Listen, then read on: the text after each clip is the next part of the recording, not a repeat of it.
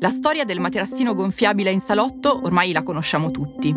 C'è questo giovane laureato alla Rhode Island School of Design che organizza un mercatino post laurea. C'è un tizio con una mazza rossa che si ferma a comprare un'opera d'arte. Il giovane laureato a quel punto si sente in dovere di offrirgli una birra. L'altro accetta e a una certa ora della sera gli dice che non sa dove fermarsi a dormire. A questo punto della storia, nella testa del giovane laureato ci sono due pensieri.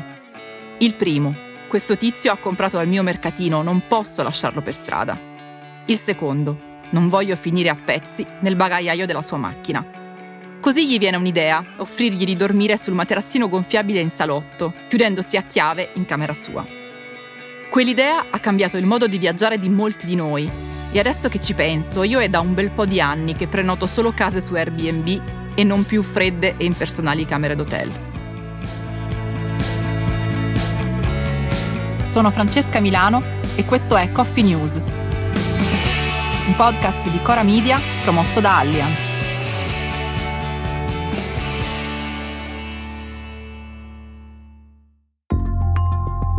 Airbnb oggi è un colosso da più di 150 milioni di utenti ogni anno, che ha un giro d'affari di circa 50 miliardi.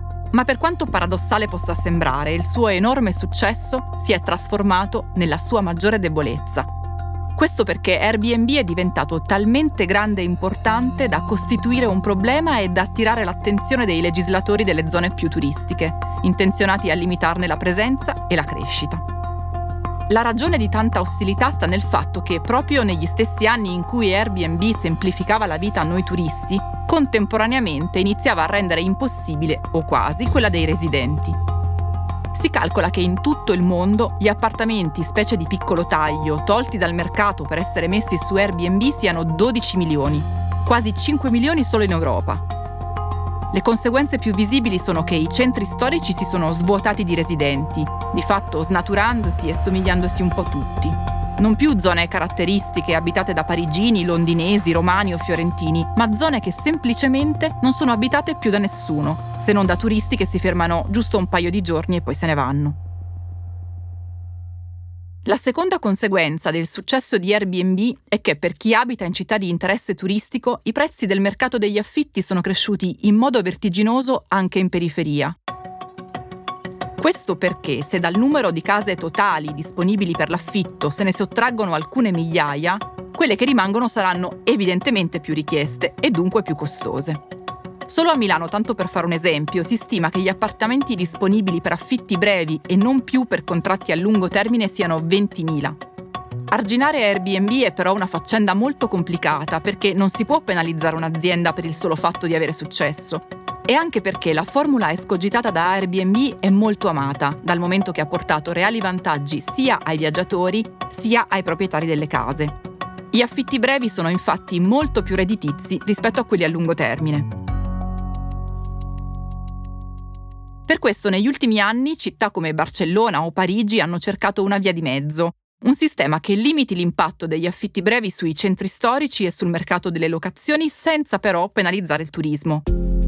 Parigi, città nella quale gli alloggi messi a disposizione sul sito sono circa 40.000, ha imposto un limite massimo di 120 giorni di affitto l'anno. Barcellona invece ha vietato gli affitti di durata inferiore ai 30 giorni. La città di New York di recente ha vietato di mettere su Airbnb case diverse da quella in cui si può dimostrare di risiedere, rendendo praticamente possibile affittare solo singole stanze. E l'Italia? e l'Italia? A Firenze proprio ieri il Consiglio Comunale ha adottato una misura che vieta gli affitti turistici brevi nell'area UNESCO e prevede la sospensione dell'IMU sulla seconda casa per tre anni a chi decida di tornare agli affitti ordinari. Al momento comunque non esiste ancora una norma nazionale dedicata ad Airbnb e alle altre piattaforme di affitti brevi. Per ora siamo ancora a una fase preliminare e il risultato più tangibile è la stesura di una bozza di disegno di legge ancora da modificare e poi da presentare al Parlamento che dovrà votarla e, se è il caso, emendarla. Il testo proposto dal Ministero guidato da Daniela Santanché prevede l'istituzione di un codice identificativo nazionale per i proprietari di case. Prevede inoltre anche due limiti. Il primo, che riguarda i turisti, sarà quello di un numero minimo di due notti da trascorrere in un appartamento. Il secondo, che riguarda invece i proprietari, prevede l'obbligo di aprire la partita IVA se le case che si affittano sono più di due. Coffee News è un podcast di Cora News prodotto da Cora Media e promosso da Allianz. Condotto da Francesca Milano, Guido Brera, Mario Calabresi, Simone Pieranni e Lorenzo Pregliasco. La cura editoriale è di Francesca Milano. In redazione Luciana Grosso e Ilaria Ferraresi. La supervisione del suono e della musica è di Luca Micheli. La post-produzione e il montaggio sono di Emanuele Moscatelli. La producer è Monica De Benedictis.